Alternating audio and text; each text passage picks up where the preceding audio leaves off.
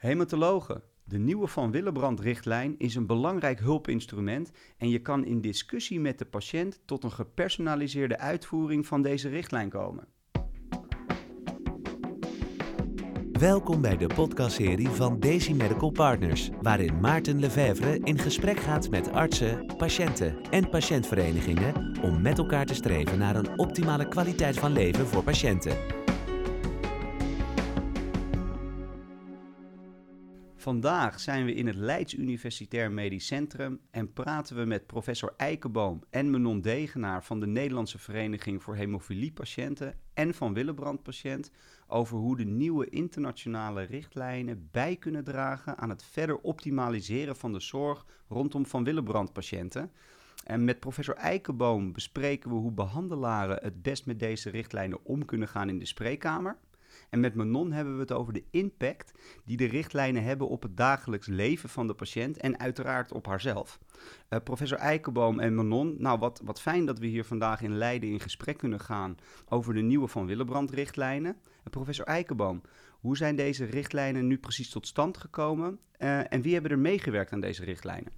Ja, de richtlijnen zijn uh, tot stand gekomen echt op basis van een internationale ontwikkeling. Uh, verschillende wetenschappelijke verenigingen die betrokken zijn bij uh, bloedstolling hebben zich ermee bezig gehouden. Zo de, de ASH, de American Society of Hematology, de ISTH, de Internationale Society van Trombose Hemostase, de NAF, dat is de Amerikaanse hemofilievereniging, en de World Federation of Hemophilia, die hebben de handen ineen geslagen en hebben uit al die verenigingen vertegenwoordigers afgevaardigd om deze richtlijnen te maken. En uh, vanuit de ISTH zijn uh, zowel ikzelf als professor Leebeek uit Rotterdam uh, afgevaardigd om namens de ISTH in die richtlijnontwikkeling plaats te nemen.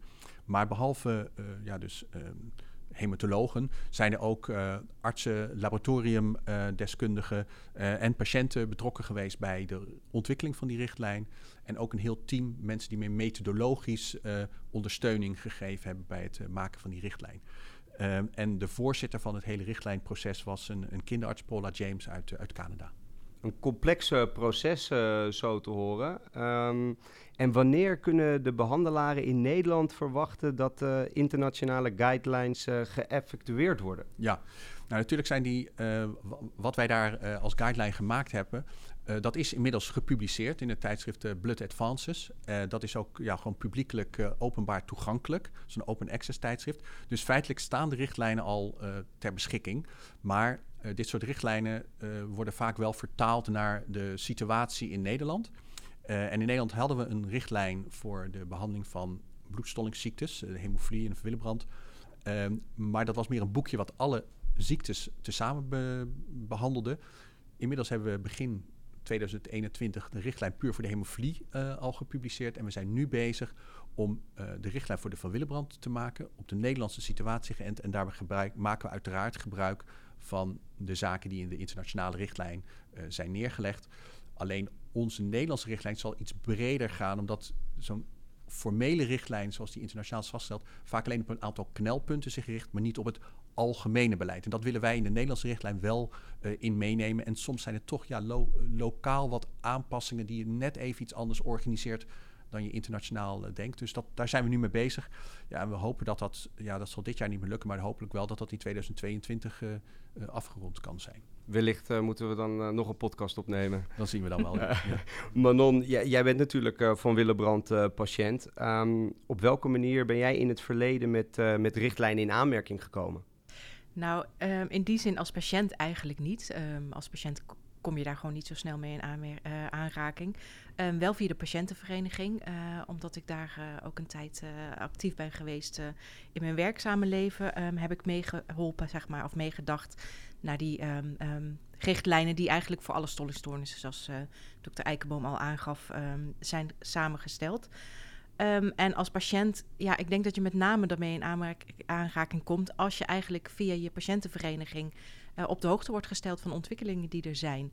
Dus dat zou, uh, zou denk ik uh, voor patiënten um, ja, een, een, manier kunnen zijn. Ja. En professor Eikenboom, um, je gaf net al aan dat er verschillende specialismes hebben meegewerkt aan de richtlijnen. Maar voor welke specifieke groep zijn de richtlijnen nu ontwikkeld? Ja, um, kijk, de behandeling van stollingsziektes, en zeker als uh, ja, stollingsfactor concentraatbehandeling behoeven, dat vindt plaats in hemofiliebehandelcentra. Dat zijn er maar een, een paar in Nederland die collega's daar zullen zeker gebruik maken van deze richtlijn. Maar, en met name, het, de richtlijn bestaat namelijk uit een deel diagnostiek en een tweede deel van de richtlijn behandeling. Voor het behandelingsdeel zal voornamelijk zich in die expertisecentra plaatsvinden. Maar voor de diagnostiek kan het ook wel degelijk nut hebben voor uh, kinderartsen of, kinderartsen of uh, internist-hematologen in meer algemene ziekenhuizen die nog met patiënten bezig zijn voordat de diagnose echt gesteld zijn. Dus er zijn een aantal diagnosecriteria vastgelegd uh, die dus in dat voortraject nog zeker ook voor hen van belang zijn. Ja, misschien heeft het enige invloed nog op huisartsen, maar dan geldt het eigenlijk alleen maar op het niveau van welke bloedingsklachten de anamnese van belang is. Maar ik denk dat er wel degelijk ook een grote rol is voor de ja, collega's werken in de algemene ziekenhuis in het diagnostisch traject. Ja, en dan voornamelijk de hematoloog? Ja, en kinderartsen ook. En kinderartsen, ja. En, en, waarom is het nou zo belangrijk dat uh, uh, deze groep specialisten die richtlijnen goed volgt? Ja, het is toch, uh, diagnostiek bij de ziekte van Van Willebrand is niet zo eenvoudig. er is al heel veel discussie, al jarenlang. Voldoet iemand nou nog wel aan de diagnose of niet? het wordt soms in de loop van de tijd wel eens aangepaste diagnose. En dan is het toch fijn dat je een basis hebt van wat we met elkaar hebben afgesproken. Uh, dus daarom is het toch belangrijk dat ze zich toch aan die richtlijnen houden. Ja. En Manon, jij uh, gaf net al aan dat je als patiënt misschien niet altijd iets van die richtlijnen merkt. Ehm, hè, jij hebt natuurlijk ook ervaring vanuit je rol bij de MVHP. En, zou jij een voorbeeld kunnen geven hoe het volgen of het juist niet volgen van richtlijnen effect kan hebben op de zorg die jij of andere van Willebrand uh, patiënten krijgen? Uh, ja, zeker. Um, nou, dat kan op twee, twee manieren. Zoals we al zeiden, de richtlijn richt zich op diagnose, maar ook op behandeling. Um, bij behandeling um, zien we bijvoorbeeld dat er nu voor het eerst ook eigenlijk wordt gesproken over profilaxe bij Van Willebrand patiënten. Dat het kan voor mensen met een uitgesproken bloedingsneiging, kan dat natuurlijk grote verbetering met zich meebrengen als mensen inderdaad daarvoor in aanmerking komen. Maar ook iets simpels als het gebruik van tranexaminazuur na een, uh, bij een bloeding ofwel na de bevalling, wat dus eigenlijk nu standaard um, uh, wordt aangeraden in een richtlijn, zal voor vrouwen die uh, met een stollingsstoornis zeg maar, um, bevallen groot, grote impact hebben. Um, en ik denk op het gebied van de diagnose dat er zeker grote verbeteringen te verwachten zijn. we zien nog steeds dat de behandeling, zeg maar, of eigenlijk de tijd tussen de eerste bloeding die een patiënt heeft en de uiteindelijke diagnose, dat, dan hebben we het echt over jaren. Um, tot, tot lopend tot zeven jaar uh, aan toe. En ik denk dat als um, het nu zeg maar zo is dat mensen de richtlijn gaan volgen en ook echt op de manier zoals in de richtlijn beschreven staat gaan testen en daarna ook doorverwijzen naar uh, gespecialiseerde hematologen, dat dat echt veel verschil zou kunnen gaan maken. Ja, en op welke manier um, word, je, word je als patiënt nu op de hoogte gebracht van deze richtlijnen? Kijk, deze zijn natuurlijk in ontwikkeling, maar wellicht dat er uit het verleden voorbeelden zijn te noemen. Hoe worden patiënten hier ja, over op de hoogte gebracht? Nou, als het goed is, sowieso natuurlijk via de patiëntenvereniging. Daar, uh, daar zal nu echt meer aandacht voor moeten gaan komen.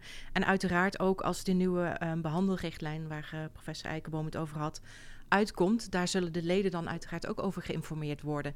Ik denk ook dat um, um, het steeds meer zo wordt dat um, behandelaren met hun patiënten in gesprek gaan en het ook eigenlijk meer shared decision making is over de behandeling. Uh, en daarvoor moeten patiënten natuurlijk wel meer kennis hebben en ook begrijpen wat de mogelijkheden zijn. En als ze die richtlijnen kennen, dan kunnen ze ook beter dat gesprek uh, met de arts aangaan. Waar natuurlijk wel altijd zo blijft dat de arts uiteindelijk uh, ja, de deskundige is en het beste kan beoordelen wat er gedaan moet worden. En uh, professor Eikenboom hoorde ik uh, daar net al uh, iets over zeggen. Hè, over dat de richtlijnen effect hebben op meerdere fases uit de patient journey. Hè, het herkennen van symptomen, diagnose, behandeling. Misschien in een latere fase ook de psychosociale impact. Um, professor Eikenboom, wat zal er nou na de invoering van de richtlijnen precies veranderen in het diagnose- en het behandeltraject? Ja, um, kijk, het is zo dat... Um er, eigenlijk zijn er niet enorme grote veranderingen in, uh, in de richtlijn. Wat daarin staat, zijn dingen die toch al wel gebeurden. Het is alleen dat het wat meer gestructureerd staat. en er wordt in bepaalde, met name in de subtypering van welk vorm van de ziekte van Willebrand je hebt, uh, een aantal dingen aangescherpt van welke testen je dan het beste kan doen. Uh, er zal iets vaker dan voorheen ook uh, DNA-diagnostiek gedaan worden. Dus dat zijn wel wat veranderingen. Maar in de basis blijft het erop op neerkomen dat de awareness dat er een mogelijk een stollingsstoornis is, die moet gewekt worden. En uh, ja, dat, dat ligt toch echt op het niveau van de dokter die in samenspraak met die patiënt herkent dat er klachten zijn die nadere diagnostiek behoeven. Ja, en dan de testen die ter beschikking staan, daar is niet een enorme verandering in plaatsgevonden. Is wel één nieuwe test van uh, de activiteit van de Willebrand-factor, die nu benoemd is als dat toch de meest uh, gewenste test is. Maar die zal nog niet in alle laboratoria zijn. Dus er zal gaandeweg in de komende jaren in laboratoria wel een verplaatsing vinden naar het gebruik van die nieuwe test. Uh, maar het is dus ook, dus, dus ook niet een enorme aardverschuiving. Meer het proces. het proces is wat meer gestroomlijnd. Ja. En Manon, um, welke beperkingen in de zorg die jij hebt ervaren, uh, zouden met deze nieuwe richtlijnen uh, ja, nu wel bewerkstelligd uh, kunnen worden? Mm, dat, dat is in zekere zin een moeilijke vraag, omdat ik natuurlijk, ik ben inmiddels bijna 44, dus dan gaan we 30 jaar terug in de tijd ehm, waarop ik mijn diagnose uiteindelijk kreeg. Um, dus, dus die twee zijn eigenlijk niet helemaal met elkaar te vergelijken. Ik denk wel dat het nu zo is, inderdaad, omdat er dus bepaalde um, um, volgorde zit in waarnaar gekeken wordt, um, heb ik wel het idee dat nu eerder uh, de juiste diagnose gesteld zou kunnen worden dan dat dat 30 jaar geleden zou zijn. En ook zeker de behandeling. Wat daar uiteraard heel belangrijk bij is, is inderdaad die awareness. En die moeten niet alleen bij de, bij de arts zijn, Um, ook bij de patiënt om te weten wat, wat is normaal, wat is niet normaal. Uh, en dat is natuurlijk heel moeilijk, juist bij de mensen die nog geen diagnose hebben. Want hoe ga je die bereiken en um, ja, hoe weten zij wat normaal is? Dus dat, um, ja, daar, daar, ondanks dat de richtlijn een goede stap in de juiste richting is, is er ook zeker nog werk uh, te verrichten, juist in, die, in, in de eerste lijn met uh, tandartsen, huisartsen. Om te zorgen dat die het ook gaan herkennen en juist doorsturen naar die ziekenhuizen waar ze dan ook echt gebruik gaan maken van die richtlijn. Ja, ja, en ik, ik hoorde, Manon, ik hoorde jou uh, al iets zeggen over bloedingsneiging. En ik wil eigenlijk aan professor... Mag ik nog heel even, even kort inhaken op Uiteraard. het vorige antwoord? Uiteraard. Uh, ik richtte mijn antwoord net, hè, wat verandert er nou in, de, in het traject van die patiënt? Erg op de diagnostiek, maar uh, Manon gaf net ook al aan... op de behandeling zijn er ook wel dingen die veranderen. Je noemde al even de, de profilaxe die een wat prominentere rol gaat krijgen bij Van Willebrand. Waren we al jaren gewend bij hemofilie, maar bij Van Willebrand zullen we dat ook iets laagdrempeliger gaan gebruiken. Uh, maar er is ook uh, benadrukt dat zeg maar, het monitoren van de behandeling uh, rondom operaties, dat werd vroeger vaak alleen maar gedaan door het meten van factor 8.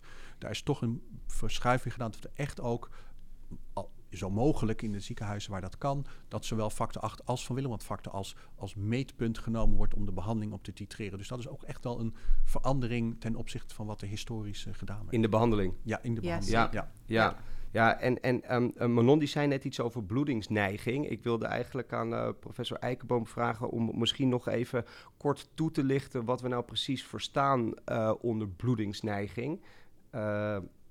Dan kunnen we daarna dat punt wellicht verder uitdiepen. Ja, dat, bloedingsneiging is een heel lastig iets. Kijk, we weten wat een bloeding is, dat zie je. Maar wanneer is er nou een bloedingsneiging? Uh, want mensen hebben natuurlijk ook gewoon fysiologisch zijn er gewoon af en toe bloedingen. Dat, dat, dat komt voor en dat is niet altijd een afwijkend patroon. Dus het gaat erom wat schat je in als een bloeding die buiten het normale ligt. Ja, en daar zit in van hoe vaak komt het voor? Is het steeds op éénzelfde neusgat of is het iedere keer wisselende zaken? Dus dat is echt een weging van zijn er op meerdere vlakken uh, bloedingen? Hoe vaak komen die voor? En hoe erg zijn de bloedingen en zijn er maatregelen nodig voor de bloeding? Dat telt allemaal bij elkaar op tot een hoeveelheid waarvan je op een gegeven moment zegt: ja, maar dit is buiten wat je zou verwachten. Nou, men heeft geprobeerd jarenlang al om dat in bepaalde maat en getal uit te drukken in bloedingsscores. Daar wordt in de richtlijn wel wat over gezegd. Maar we weten inmiddels ook wel zo dat die bloedingsscores ook niet zaligmakend zijn en wel heel erg nuttig zijn in allerlei wetenschappelijk onderzoek om mensen in te delen in meer of mindere ernst van bloedingsneiging. Maar voor het diagnostische proces kun je daar toch iets minder mee dan we gehoopt hadden. maar het stuurt wel een beetje. Maar zeker als mensen al doorverwezen zijn naar een, ja, voor diagnostiek meer naar, naar het ziekenhuis, dan voegt zo'n bloedingsscore niet zo heel veel meer toe in je beslissing: ga ik nou wel of geen bloedonderzoek doen? Uh, daar is dat dan toch te weinig gevoelig voor. Dus er wordt in de richtlijn wel benadrukt om dan toch wel sneller besluiten, ja, ik ga toch bloedonderzoek doen en ik laat me niet helemaal leiden tot zo'n score uh, uit de anamnese. Dus eigenlijk ook een stukje eigen interpretatie van de, uh, van de hematoloog of de kinderarts. Uh, hè, waar... Die interpretaties vindt natuurlijk deels al in de eerste lijn plaats bij de huisarts. Als de huisarts al tot een bepaald niveau van verdenking gekomen is, ja, dan dan, dan heb, heb, je eigenlijk al de eerste, uh, ja, de eerste zeef doorlopen.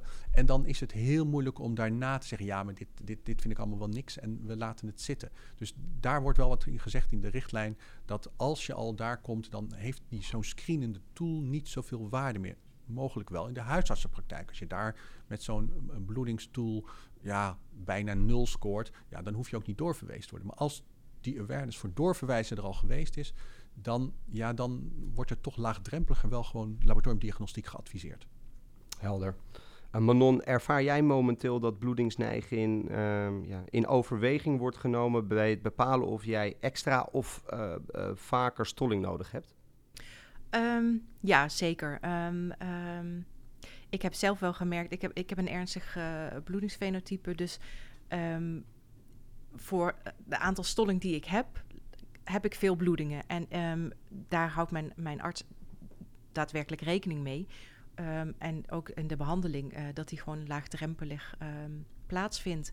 Wat daarbij wel belangrijk is, is dat dat tot een paar jaar terug niet zo was in mijn geval. En dat is als patiënt moet je ook gewoon duidelijk uitspreken hoe het met je gaat. En niet willen voldoen aan, als de arts vraagt hoe gaat het met je, ja goed. Uh, je moet wel kritisch blijven en wat we zien bij Van Willebrand-patiënten um, is dat zij hun beeld van wat normaal is over het algemeen niet normaal is. Dus als jij je leven lang bloedneuzen hebt um, ja, en daar werd nooit iets aan gedaan, dan vind je dat normaal, want dat was altijd al zo. Um, en, en dat is dus wel belangrijk, dat jij met je, met je behandelaar wel ook gewoon echt goed bespreekt waar de klachten allemaal uit bestaan. Omdat soms met vrij simpele middelen als tranexaminezuur al veel te bereiken is voor een patiënt. Uh, mensen met lange menstruatie bijvoorbeeld, of inderdaad met veel neusbloedingen, kan je al heel veel, uh, veel doen. Dus er, er, is zeker wel um, uh, in mijn geval persoonlijk afgelopen jaren een, een, verbetering tot stand gekomen. En ik hoor dat ook wel um, met name internationaal ook terug van patiënten. Mooie ontwikkeling. Zeker. En, maar toch weten we uh, inmiddels dat de psychosociale impact voor patiënten en mantelzorgers uh, ja, met een stollingstoornis groot kan zijn. Uh, Manon, op welke emotionele en psychosociale aspecten van de ziekte denk jij dat de richtlijnen invloed kunnen hebben? Um, ik denk dat met name de, de aandacht voor de ziekte, um, de erkenning en dat, dat de ziekte dus ook um, hoe zeg je het, ja, niet echt het waard is, maar dat, het, um, dat hij een richtlijn behoeft. Ik denk dat dat voor um, patiënten heel veel kan betekenen. Wat we uh, niet alleen in Nederland, maar internationaal ook horen, is wat ik net al zei, dat wat normaal is, dat dat eigenlijk vertroebeld is. En um, uh, we zeggen wel eens gekscherend dat mensen hun ja, eigenlijk een beetje aanmodderen en, en doorbloeden. en dat, dat zijn dan vaak bloedingen die die vervelend zijn, maar niet zo groot, zoals je bij ernstige hemofilie hebt, dat je niet anders kan dan naar het ziekenhuis gaan en behandeling krijgen. En dat is ook juist het probleem bij deze patiënten. Het is vervelend, het heeft ook echt een uh, invloed op de kwaliteit van leven. Dat, dat is ook gewoon aangetoond door Nederlands onderzoek al. Uh, maar de problemen zijn over het algemeen niet zo groot dat je er niet mee kan blijven rondlopen. En dat is ook um, wat, wat beter moet. Patiënten moeten daar overheen stappen. Het zijn in het verleden vaak ontmoedigd, want ja, het is maar van Willebrand. Valt allemaal wel mee. Het is geen ernstige hemofilie. Komt wel goed. Dus mensen zijn een beetje ontmoedigd in het zoeken naar uh, de zorg. En zijn ook zelf hun patroon, of eigenlijk hun denken over wat normaal is, gaan bijstellen. Uh, en ik denk dat um, nu wij uitdragen als vereniging en ook de artsen naar hun patiënten. Uh, dat er gewoon een richtlijn is, dat er aandacht is voor de ziekte. Ik denk dat dat heel veel verschil kan maken voor um, ja, het uh, psychosociale aspect. En professor Eikenboom, uh, terugkomend op die psychosociale aspecten. Hè, op welke manier worden er in de richtlijnen rekening gehouden met de psychosociale impact die Van Willebrand heeft op patiënten? Zijn daar voorbeelden van? Ja, nou, kijk, laat ik zo zeggen, de richtlijn doet geen specifieke adviezen betreffende de psychosociale impact. Wel is in de richtlijncommissie die eraan gewerkt heeft heel duidelijk de patiëntenparticipatie meegenomen. Dus de patiënten hebben meegesproken. En is er wel bij de adviezen die er zijn geformuleerd, dat wel steeds gewogen, wat heeft dat voor consequenties voor een patiënt? En uh, dus de behandeladviezen en diagnostiekadviezen die er nu staan, zijn wel in het proces gestuurd door de psychosociale impact die dat ook zou kunnen hebben. Bijvoorbeeld ook met name DNA-diagnostiek. Dat kan ja, een bepaald gevoel bij patiënten geven. Wil ik dat wel weten? Wil ik dat niet weten? Nou, dat, dat is allemaal wel gewogen in de hele richtlijn van gaan we dat er nou wel of niet inzetten, rekening houdend met dat soort dingen ook een psychosociale impact hebben. Maar strikt genomen staan er geen adviezen in die zich puur richten op het psychosociale aspect. Nee, het wordt meegenomen als aanleiding. Ja, ja. ja. En, en um, geldt dit ook voor communicatie? Of uh, ik kan me voorstellen, Manon nam net al het woord shared decision making in haar mond. Um, uh, je hebt natuurlijk ook het patient empowerment verhaal. Uh, zeggen de richtlijnen daar iets over? Communicatie tussen arts en patiënt? Nee, daar richt, uh, de richtlijn heeft zich daar niet over uitgesproken. De richtlijn heeft zich toch echt uitgesproken over problemen van hoe moet ik omgaan met een bepaald diagnostisch dilemma. Hoe moet ik handelen in een bepaald behandelstrategie qua ja, streefwaardes van factorniveaus. Dus dat is dan toch meer een wat sec adviezen op, op, op meer harde eindpunten, om het maar zo te zeggen. Ja, ja, eh, misschien ook logisch voor richtlijnen. Ik ben natuurlijk geen expert. Maar... Ja, al die andere dingen die zijn, die komen wel gewoon aan bod natuurlijk in de, in de spreekkamer. En uh, hoe lang zullen we nog doorbehandelen na een operatie? Dat, uh, die patiënt zegt, nou, dat valt altijd wel mee. Als ik behandeling heb gehad na twee dagen, is het altijd wel goed. Terwijl je dan de richtlijn misschien zegt, nou, misschien nog drie dagen doorbehandelen. Dat bespreek je wel met die patiënt. Als die patiënt, nee, dat gaat eigenlijk altijd goed. Nou, dan stoppen we soms ook eerder. Dan houden we ons niet strikt aan die richtlijn vast. Dus dat, dat is wel een duidelijk aspect tussen patiënt en dokter. En Manon, als patiënt zijnde, waar, waar zie jij verbetering als het gaat om communicatie met behandelaren? Um, ik, denk, ik denk dat, ja, dat kent ook twee kanten. Voor, voor mij als patiënt um, merk ik zeg maar dat het um, makkelijker wordt om het gesprek aan te gaan als je zelf ook meer kennis hebt. Dus als je ook ja, wat beter uh, weet wat voor behandelingen er bijvoorbeeld zouden zijn. Maar dat is natuurlijk niet voor iedere patiënt weggelegd. We merken wel dat de communicatie uh, met name verbetert als je nou, eigenlijk de leden van de patiëntenvereniging ook gewoon informatie geeft, zodat ze snappen wat hun ziekte inhoudt. Die krijgen ze uiteraard ook van hun behandelaar. Maar vaak is het zeg maar het uitwisselen van de ervaringen, waardoor mensen toch op ideeën komen. Um, dat, dat is wel de afgelopen jaren sterk verbeterd. En dat is ook iets wat um, ik denk dat we als vereniging echt mee aan de slag moeten. Die richtlijnen zijn ontzettend goed en heel belangrijk. Maar eigenlijk moet er nu een hele vertaalslag op gang komen van wat dat dan in de praktijk gaat betekenen. Um, en als patiëntenvereniging is het uiteraard onze verantwoordelijkheid om daar onze leden over uh, te informeren en te zorgen dat zij ook weten ja, waar ze bijvoorbeeld recht op hebben, wat ze kunnen vragen. Um, en waar zij het gesprek over kunnen aangaan met, uh, met hun behandelaar. Ja, dat uh, een mooie brug denk ik naar uh, de praktijk. Want uh, waar ik benieuwd naar ben, professor Eikenboom, dat is de invloed van de richtlijn op het multidisciplinair overleg. Want daar heb je in de praktijk denk ik veel mee te maken. Ja, ik denk dat ehm, multidisciplinair overleg vooral een rol speelt al als patiënten in behandeling zijn in een, in een hemofiliebehandelcentrum. En daar zijn, uh, er zijn dus van die overleggen tussen de kinderarts, de, de internist, de, de, de gynaecoloog, uh, de klinische genetica.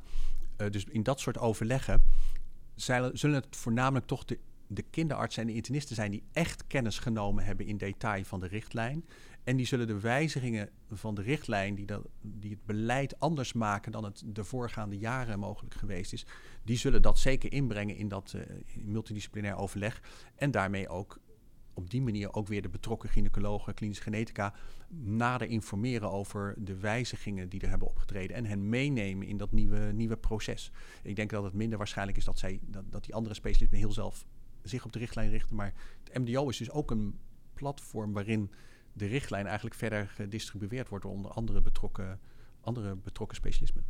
Nou, we zijn uh, aangekomen bij het, uh, het, laatste onderdeel van deze podcast. En wat we uh, prettig vinden om te doen is om de luisteraar een bepaalde tip mee te geven. Um, Manon, um, welke tip zou jij zorgverleners willen meegeven als het gaat om het nog verder verbeteren ja, van de zorg voor Van Willebrand patiënten en dan op medisch en wellicht ook op psychosociaal vlak?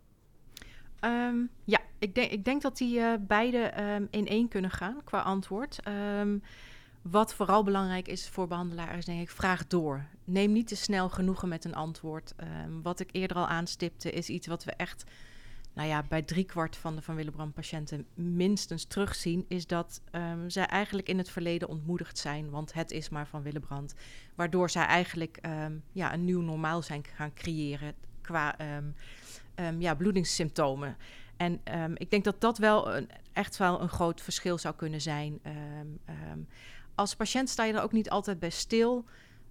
Wat eigenlijk allemaal van belang is voor jouw arts om te weten. Dat, dat zijn, ja, voor jou zijn dat alledaagse dingen die je meemaakt waarvan je denkt, nou ja, dat is niet zo heel belangrijk. Um, om een voorbeeld te noemen is, um, we hadden uh, laatst een uh, bijeenkomst en daar ging het ook over seksualiteit en um, stoornisstoornis. En er werd bijvoorbeeld benoemd dat iemand, nou ja, naar gemeenschap gewoon echt dan bloedt. En als diegene daar dus geen behandeling voor krijgt, dan dus maar niet meer aan gemeenschap doet.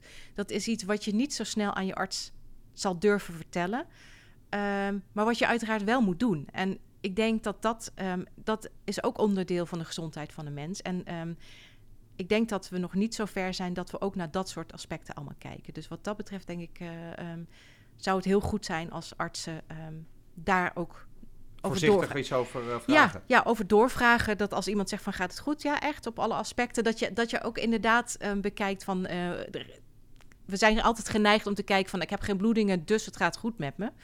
Uh, maar soms kan dat uh, toch zo zijn dat je dan wat minder in je vel zit, uh, psychosociaal. Dat kan van alles zijn. En ik denk dat doorvragen wel, ja. Ik denk dat daar ook empowerment vanuit de patiëntenvereniging naar de patiënten toe, dat zij daar onderling ja. met elkaar spreken van heb het daar nou gewoon over. Ja. Dat kan gewoon. En die dokter heeft er echt aandacht voor als je het ja, maar ter berde brengt. Precies, ja. ja. ja. dat is ook de ervaring. Daar hadden we het ook over. En dat bleek heel duidelijk dat de mensen die het daar wel over durven te hebben... ook gewoon daar uh, met hun behandelaar en met de verpleegkundig specialist uh, over konden praten. En de, de, waardoor de, ver, um, de behandeling ook echt weer verbetert... en ja. de kwaliteit van leven van die patiënt ook. Misschien ook dat de rol van de verpleegkundig specialist... daar ook laagdrempeliger is voor sommige patiënten... om het daarmee te bespreken. ja. ja. Ja, dat horen wij ook wel uh, terug. Uh, maar het mes snijdt uh, denk ik dan toch aan twee kanten als ik het uh, zo goed begrijp. Want de behandelaar zelf mag er ook wel eens een keertje naar vragen. Ja, misschien. en ik snap ja. dat dat geen makkelijke vraag is. Ja, nou ja, professor Eikenboom, ja, ehm, ja, welke tip ja, wil je meegeven voor behandelaren... zodat zij de richtlijnen zo optimaal mogelijk kunnen inzetten? Ja. Ja, de richtlijn is echt bedoeld als een hulpinstrument. Er worden een aantal aspecten uit de diagnostiek en behandeling benoemd waar misschien onzekerheid over is. En daar heb je dan een houvast hoe daarmee om te gaan met die punten. Maar ja, je moet het niet als een kookboek uh, gebruiken. Je moet steeds in discussie samen met die patiënt tot een uitvoering komen, ook van wat er in die richtlijn staat. En uh, ja, en dat, dat is echt uh, de rol die je als, als arts dan hebt om het te vertalen naar die, naar die individuele patiënt. Maatwerk zeker. ik uh, wil jullie allebei ontzettend bedanken. Ik vond het een erg leuke podcast en uh, nou, wellicht tot gauw. Deze podcast is financieel mogelijk gemaakt door Takeda. De hierin besproken meningen en ervaringen zijn afkomstig van de geïnterviewde persoon. Takeda heeft geen invloed op de inhoud gehad.